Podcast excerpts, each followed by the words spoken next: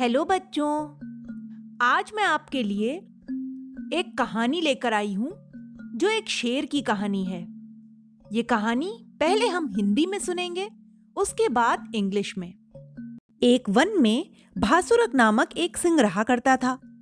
वह अपनी शक्ति के मद में इतना डूबा हुआ था कि रोज अनेक पशुओं का वध किया करता।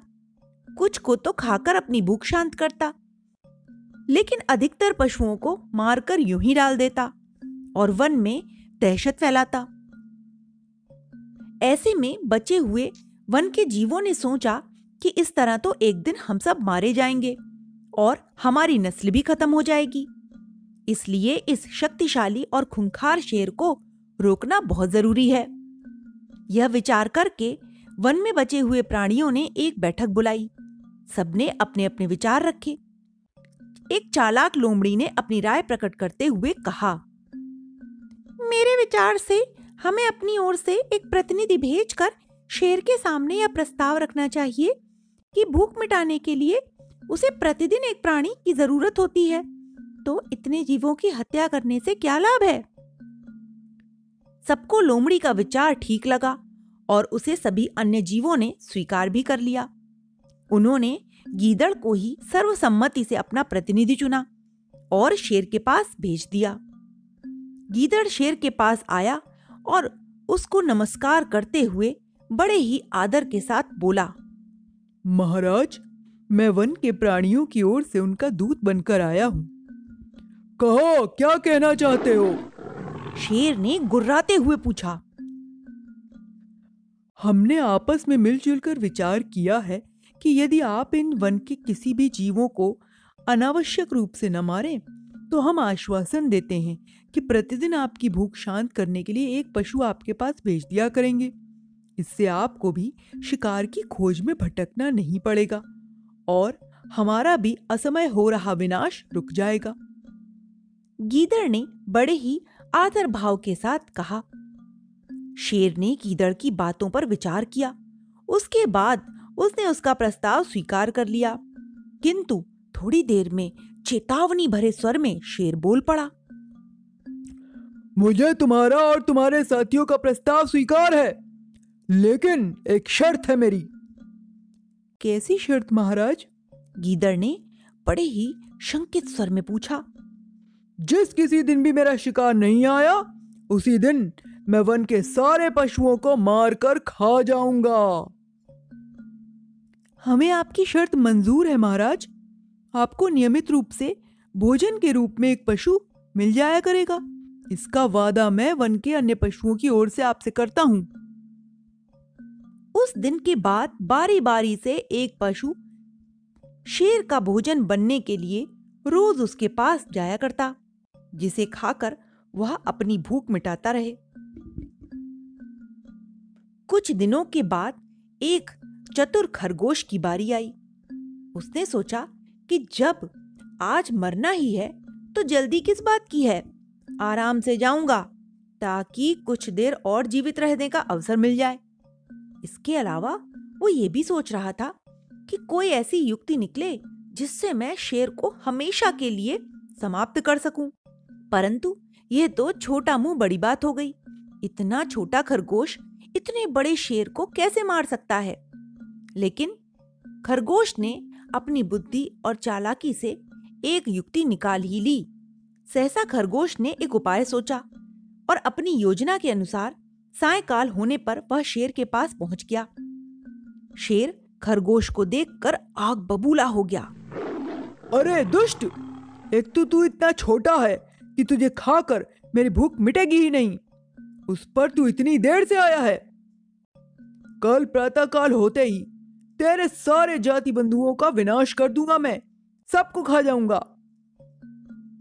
महाराज महाराज ऐसा मत कहिए। मैं तो प्रातःकाल होते ही घर से निकल पड़ा था और ठीक समय आपके पास पहुँच भी जाता। लेकिन लेकिन रास्ते में मुझे दूसरे शेर ने घेर लिया महाराज। मैं किसी भी तरह अपनी जान बचाकर आपके पास आया हूँ। दूसरा शेर? इस वन में मेरे अलावा और कोई शेर नहीं है। भासुरक तुरंत भड़क उठा। मैंने अपनी आँखों से देखा है महाराज। उसने मेरा रास्ता रोका और मुझे खाने की चेष्टा भी की थी। लगता है उस दुष्ट की मृत्यु निकट आई है जिसने मेरे रहते मेरे वन में आने की हिम्मत की है। भासुरक दहाड़ते हुए खरगोश से बोला चलो दिखाओ मुझे कहाँ है वो दुष्ट। खरगोश मन ही मन खुश हुआ और बोला आइए महाराज। खरगोश भासुरक को एक सुनसान जगह पर ले गया। और इधर उधर देखने का अभिनय करने लगा। फिर बोला महाराज लगता है आपके डर से इस कुएँ में छुप गया है वो। ओहो डरपोक कहीं का। यह कहकर शेर ने कुएँ में झांका तो पानी में उसे अपना प्रतिबिंब नज़र आया। भूख और प्यास से व्याकुल भासुरक ने समझा कि यह वही दुष्ट शेर है जो इस वन में मेरा एक छत्र राज्य छीनने के लिए आया है। क्रोधावेश में भासुरक बहुत ज़ोर से दहाड़ा तो उसकी दहाड़ की प्रतिध्वनि लौटकर उसके कानों में पड़ी। भूख, प्यास और क्रोध की आग में जलता हुआ वह उस पर झपटा और उसका वध करने के लिए उसने कुएँ में छलांग लगा दी। कुएँ में कूदते ही भासुरक डूब गया और डूबकर मर गया। खरगोश ने लौटकर अपने बुद्धिबल से भासुरक के कुएँ में गिरकर परलोक सुधारने का समाचार अपने सभी पशुओं को सुनाया तो सभी प्रसन्नता से झूम उठे और उसका काफ़ी आदर सत्कार किया तथा उसकी बुद्धिमत्ता को सराहा। छोटे से खरगोश की बुद्धि के कारण आज जंगल के सभी जानवर सुख और चैन से रह सकते हैं। तो बच्चों, इस कहानी से हमें यही शिक्षा मिलती है कि बुद्धि बल से बड़ा कोई दूसरा बल नहीं होता। बुद्धि बल से निर्बल प्राणी भी शक्तिशाली को धराशाही करने में समर्थ रहता है। संकट में भी बुद्धि का दामन कभी नहीं छोड़ना चाहिए। तो आइए आप सुनते हैं इसी कहानी को इंग्लिश में। There lived a lion in a forest who was cruel to all the other animals he would kill many of them at a time and eat them he loved being called the king of all the animals one day all animals called a meeting to discuss how they could stop the lion from killing so many of them. Finally, they decided that they would tell the lion not to kill so many of them. They agreed to send one animal daily to the lion as his food. The message was sent and the lion agreed. Every day, an animal was sent as his dinner, and the rest of the animals stopped being afraid till their turn came. One day, it was the turn of the clever rabbit. The rabbit did not want to die. He wanted to save himself as well as other animals. He had to do something. So he walked very slowly and reached the lion's den later than noon. By that time, the lion was very angry. He shouted, Why are you so late? Do you want me to kill all animals? The rabbit said, I am sorry, I am late, but I could not help it. The lion again shouted.